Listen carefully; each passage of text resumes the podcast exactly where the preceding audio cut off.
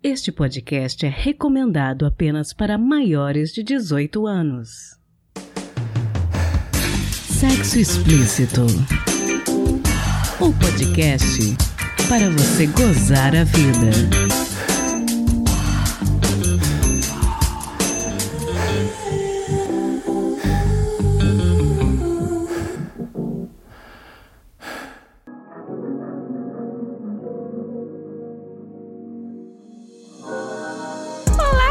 Taradinhos! Tudo bem com vocês?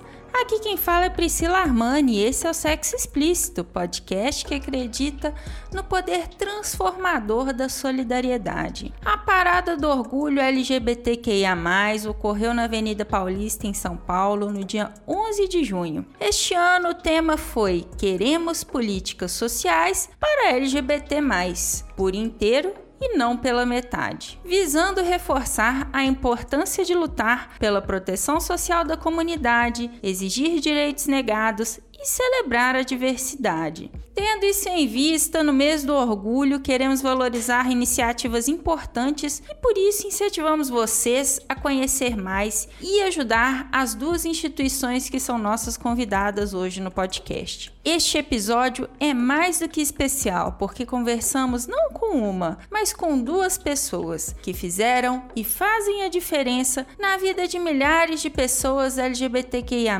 no Brasil. Primeiro, vocês vão ouvir a Karen Arruda da Casa Amiga, uma casa de acolhimento LGBTQIA+, que está em Manaus, na região norte do país. Fundada em 2018, essa é a primeira casa de apoio a essa população da região norte. Depois eu converso com o Beto Silva da Casa Florescer, que fica em São Paulo e é uma casa de acolhida focada em receber travestis e mulheres transexuais. Dividida em três unidades, essa organização não governamental foi criada em 2016 e também precisa da nossa ajuda para continuar a fazer o seu trabalho fundamental. Na data de publicação deste episódio, o Sexo Explícito estará realizando a doação de 50 reais para cada uma dessas instituições e incentivamos vocês a fazerem o mesmo. A minha opinião é que devemos usar datas comemorativas como o mês do orgulho LGBTQIA+, para contribuirmos da forma que for possível para sermos aliados dessa causa de direitos humanos que é tão fundamental para a nossa sociedade como um todo. Todos os contatos e formas de ajudar estarão na descrição desse episódio lá no nosso site sexoexplicitopodcast.com.br. E antes de irmos para as nossas entrevistas, gostaria de pedir para você considerar apoiar financeiramente o Sexo Explícito, possibilitar que nós possamos melhorar o podcast. Por apenas 10 reais por mês você pode nos ajudar a retomar definitivamente os contos eróticos e ainda trazer mais conteúdos e novidades para você. Vai lá em apoia.se barra sexo explícito podcast e nos dê essa força. Obrigada! E aquele aviso de sempre, se possível não ouça este episódio pelo aplicativo Musical Verdinho. Se você insistir em ouvir pelo Spotify, é sua obrigação moral ir lá no aplicativo e me dar uma nota alta, hein? Eu sofro lá com notas baixas que são consequência de boicote de puritanos. E se você for nosso ouvinte pelo YouTube, agradeço imensamente se puder se inscrever no nosso canal Sexo Explícito Podcast e deixar o seu like, beleza? Então, bora pro episódio!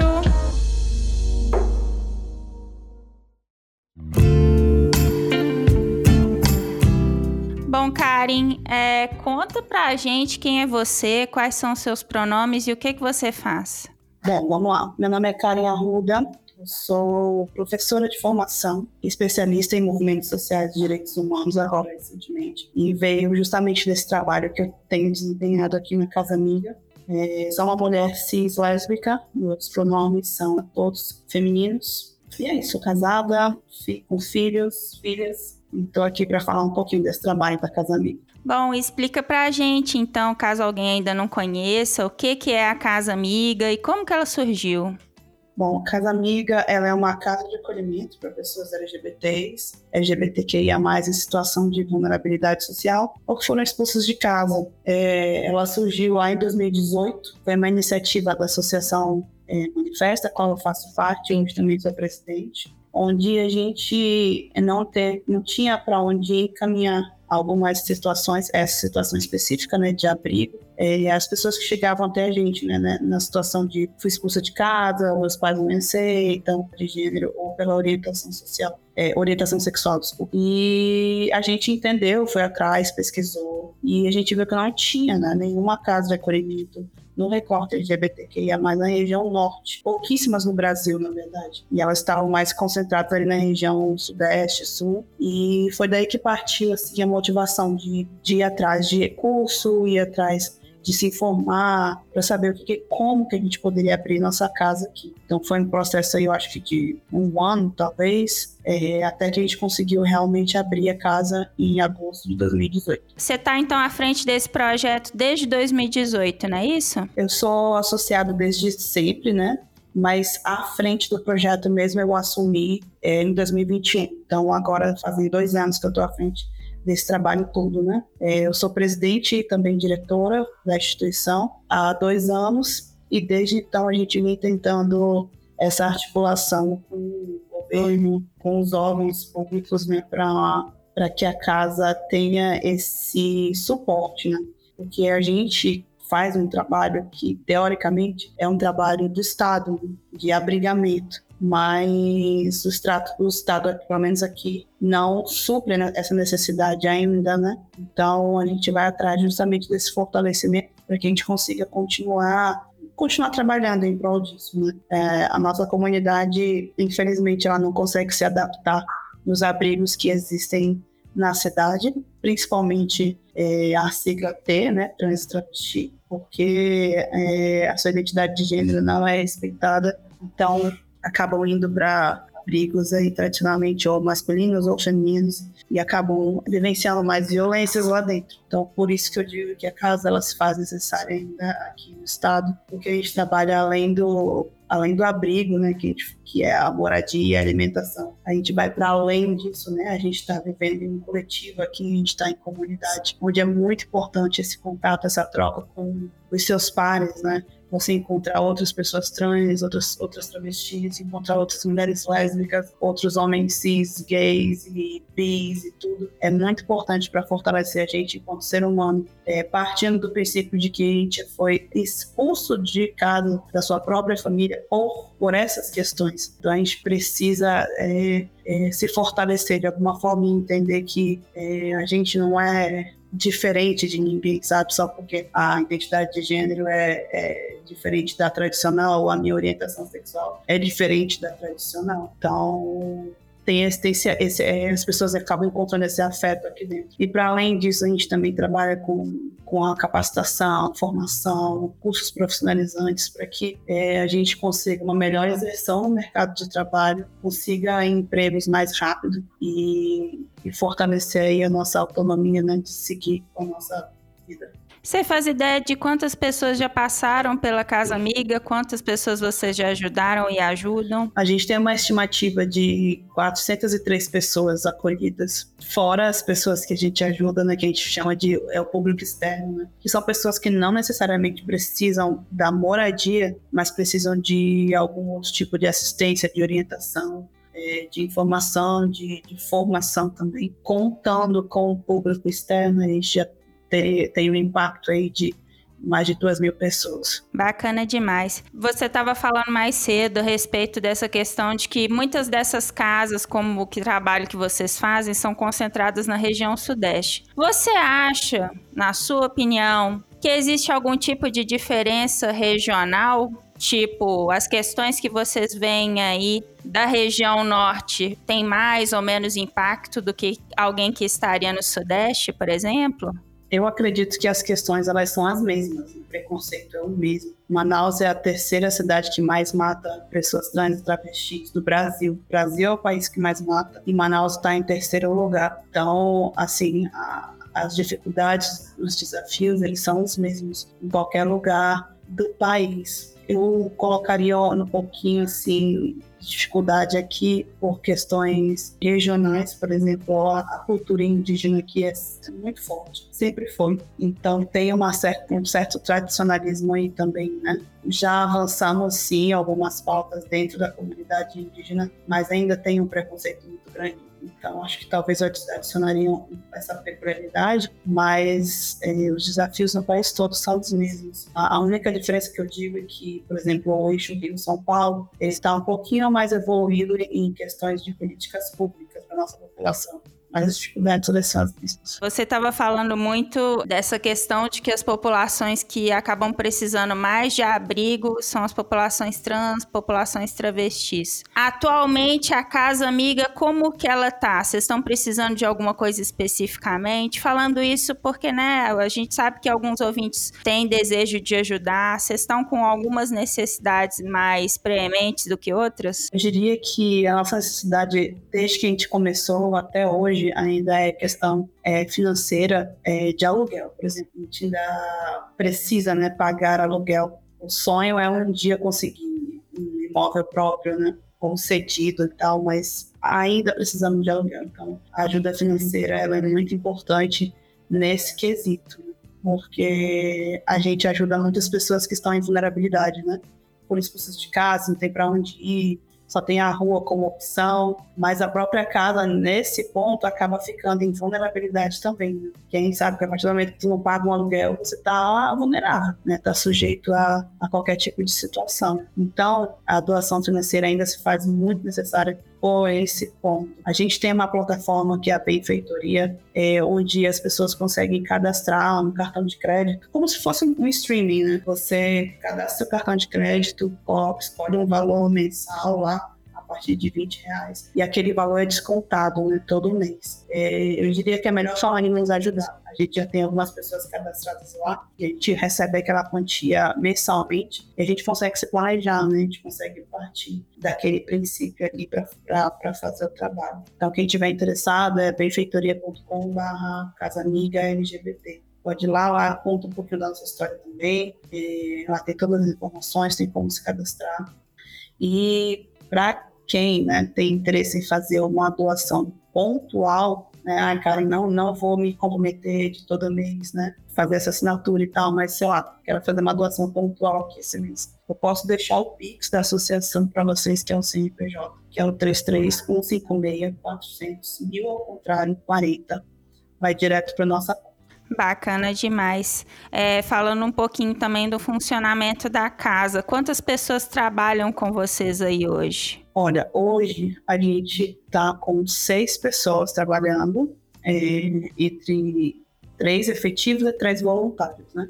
E assim, é, é um número mínimo, né? Básico. Com certeza precisaria de mais pessoas aqui no dia a dia para dar conta de toda a demanda. Se você pudesse, digamos assim, realizar um desejo no próximo dia do orgulho LGBTQIA+, qual que seria esse? Bom, é, eu acho que o, pensando especificamente na situação da casa, eu acho que ter essa segurança, por exemplo, de ter um imóvel onde você tem a segurança de que você não vai ser mandado embora e que você pode acolher as pessoas, que aquilo vai ficar ali, vai continuar ali, e a gente não vai ter essa necessidade de estar tá é, se mudando de um lugar para outro. Então, acho que especificamente é, é isso que eu sonho para Casa Amiga no momento. Mas para nossa comunidade em geral, como um todo, eu sonho muito com um dia de termos políticas públicas boas para nossa comunidade e eh, nós estamos avançando com a criação, por exemplo, do Conselho Nacional LGBTQIA+, que eu, achei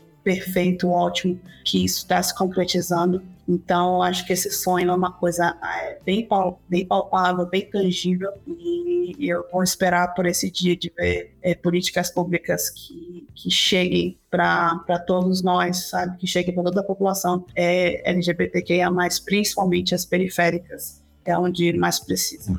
Karen, eu quero te agradecer muito por ter tirado esse tempinho para conversar comigo e falar do trabalho da Casa Amiga. Queria ressaltar a importância do trabalho que vocês fazem, né, que é fundamental. Queria pedir que você deixasse os contatos de vocês para quem tiver interesse em continuar essas conversas em outros espaços. Beleza, então todos são muito bem-vindos a nos contactar, querer tirar dúvida, conhecer mais da instituição. É, nosso maior portal de entrada é o Instagram, né, onde tem mais movimento ali. Então, arroba pode lá seguir a gente. É, e-mail casaamigalgbt.gmail.com e o telefone para contato é o DDD 92 Telefone 992987970. Estamos por aqui de braços abertos. Beleza, todos esses contatos e também os links e o Pix para a gente poder ajudar a Casa Amiga vão estar tá na descrição desse episódio lá no site sexoexplicitopodcast.com.br.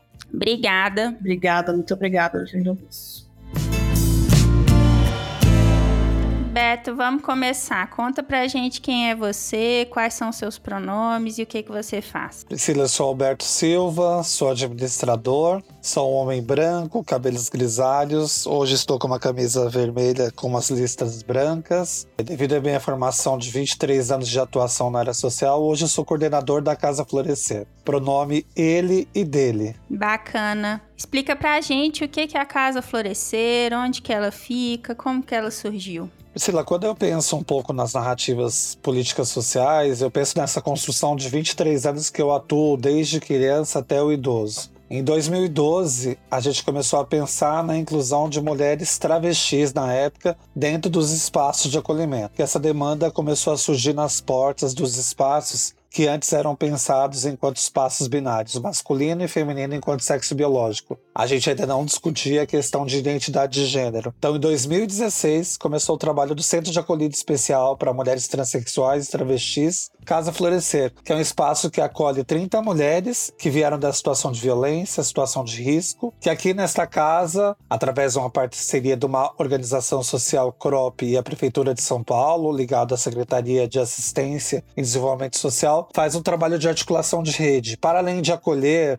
fornecer alimentação, atendimento social e psicológico e oficinas ligadas à questão socioeducativa, pensar outras estratégias de fortalecimento dessa população perante aos desafios que elas enfrentam devido ao preconceito. E pensando no preconceito, a gente tem uma leitura muito prática que pelo 14º ano, o Brasil ainda é o país que mais mata LGBTQIAPNB+.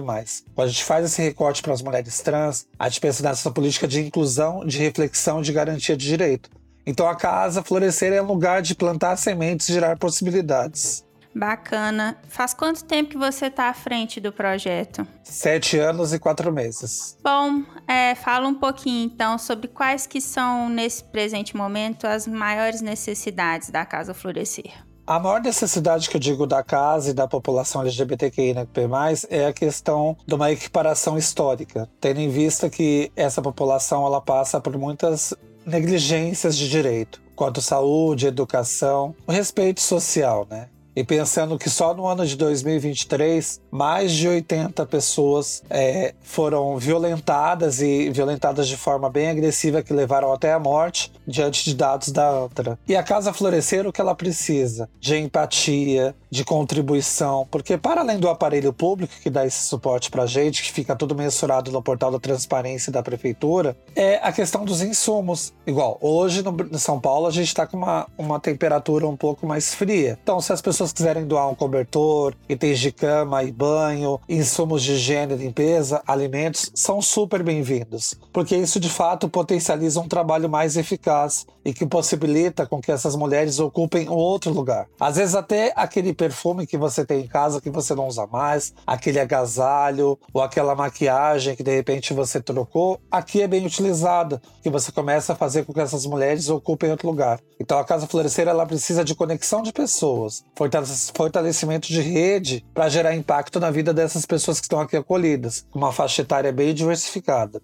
Hoje, nós temos meninas de 19 até 63 anos. Um recorte super importante que tem que ser mensurado é que 93% dessas acolhidas são pessoas pretas, que é um outro recorte social que nós temos que pensar, a questão da raça. E a questão da escolaridade sendo um nível fundamental para médio, porque grande parte dessas mulheres foram expulsas das escolas muito cedo. E 97% são da região norte e nordeste que migram para essa grande metrópole de São Paulo na busca de um trabalho, de acesso a algum outro lugar que antes lhe era desconhecido. Interessante. Você faz ideia de, ao longo da existência da Casa Florescer, quantas pessoas vocês já ajudaram? Olha, a média chega a quase 1.240 pessoas que já passaram por esse espaço. Porque a partir do momento que você é respeitada, para além de Lei 10948, que diz respeito ao nome social, respeitada enquanto identidade estar entre seus pares, você acaba estabelecendo uma conexão de afeto e de segurança, que muitas vezes lá fora você não tem. Então, desse grupo de 1.240 mulheres quase que já passaram por aqui,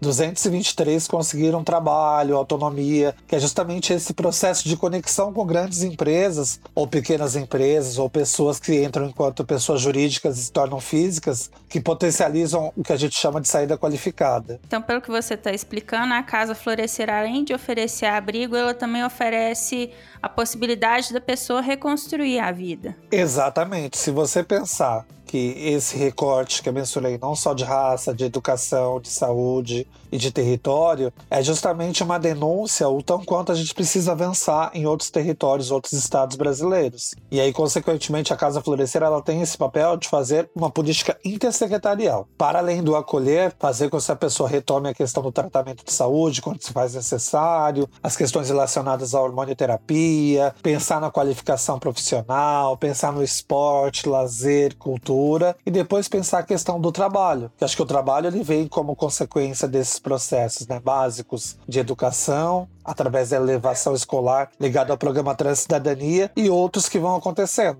O que, que você gostaria que mudasse na nossa sociedade para que essas pessoas fossem mais aceitas e incluídas? Entender que de fato a população brasileira, a população mundial, ela é diversa. Do que as pessoas praticassem um pouco mais o respeito, a empatia, que tivesse menos julgamento. A gente sabe que a pauta da parada este ano vai pautar um sobre, sobre a garantia de direitos, nem um direito a mais nem a menos, é pensar essa política de garantia de direitos de forma mais assertiva e pensar que os nossos corpos, as nossas identidades, as nossas orientações fazem parte desse processo de construção das pessoas enquanto seres humanos. O ser humano é plural. Então que as pessoas praticassem um pouco mais deste amor e desse respeito ao próximo. Com certeza, acho que é algo que todos nós precisamos, né? Bom, eu quero agradecer muito, Beto, por você ter conversado com a gente, tirado esse tempinho para falar um pouquinho a respeito do projeto de vocês. E queria te pedir para você deixar os contatos para quem tiver interesse de ajudar e se unir à causa de vocês.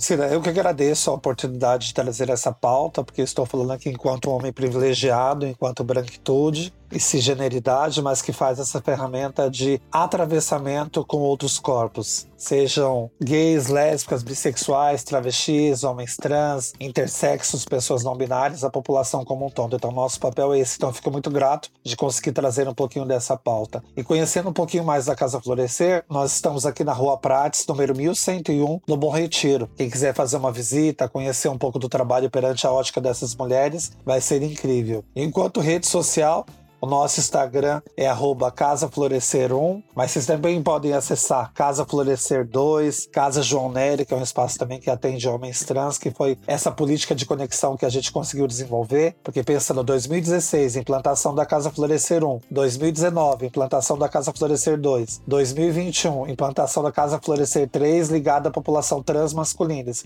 Isso é um avanço, então a sua contribuição será muito bem-vinda. Então acessa Casa Florescer 1, Casa Florescer 2 ou Casa João Neri e anota o nosso e-mail se tiver alguma proposta de trabalho, voluntário ou de doação. CA diversidade@gmail.com. Ou senão você pode ligar pra gente 3228 0502. 3228 0502 e tenha certeza Qualquer contribuição, qualquer atitude, ela é muito bem-vinda. Que a principal contribuição é o afeto. E eu sei que quem vai escutar este podcast vai entender que o afeto ele transforma e faz a, sua conexão. Porque quando você acredita é impossível não florescer. Então vem florescer com a gente. Muito obrigado. Só reforçar que na descrição do episódio no nosso site sexoexplicitopodcast.com.br vão ter todas as informações direitinho que o Beto acabou de falar para quem quiser contribuir.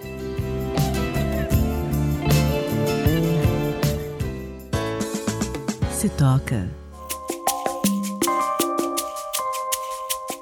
Bom, a dica que eu vou dar nesse episódio vai parecer bastante óbvia, mas eu acho ela válida tendo em vista que ela vai de encontro com o tema do podcast hoje. A sétima temporada de Queer Eye, que está no ar na Netflix, traz diversos personagens de todos os tipos sendo ajudados a alcançarem o seu pleno potencial pelos Cinco Fabulosos. Esse reality de makeover norte-americano, que já está no ar desde 2018, tinha tudo para já ter perdido seu brilho e encanto, mas o fato dos personagens retratados serem tão bons, além das ricas interações entre os consultores e os personagens, ajudam muito a renovar o nosso interesse pelos temas abordados pelo programa. Esta última temporada, em particular, eu estava bastante bastante descrente de que o show ainda teria algo a oferecer, mas os episódios com os garotos da fraternidade Lambda e com a Steph, a torcedora de New Orleans,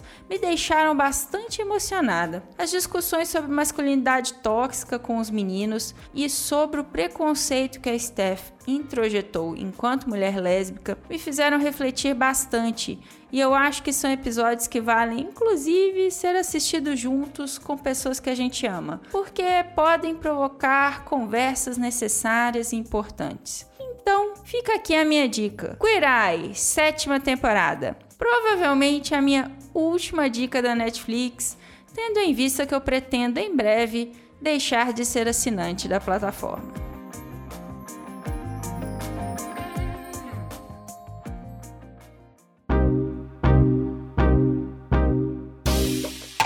Este foi mais um episódio do podcast Sexo Explícito. Foi bom para você?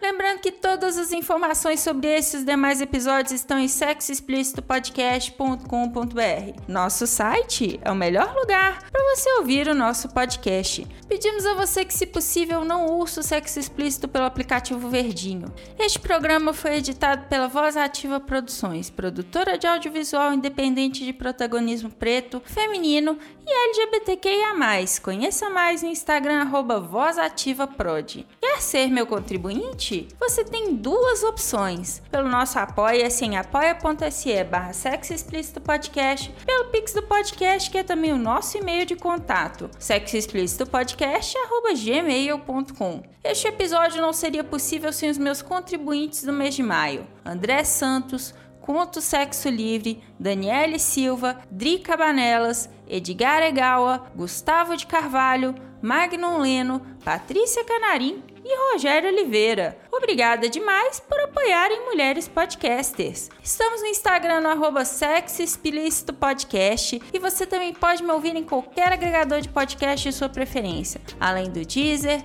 iTunes, Google Podcast e também no YouTube. E aí, o que, que você está esperando? Bora gozar a vida? Beijo!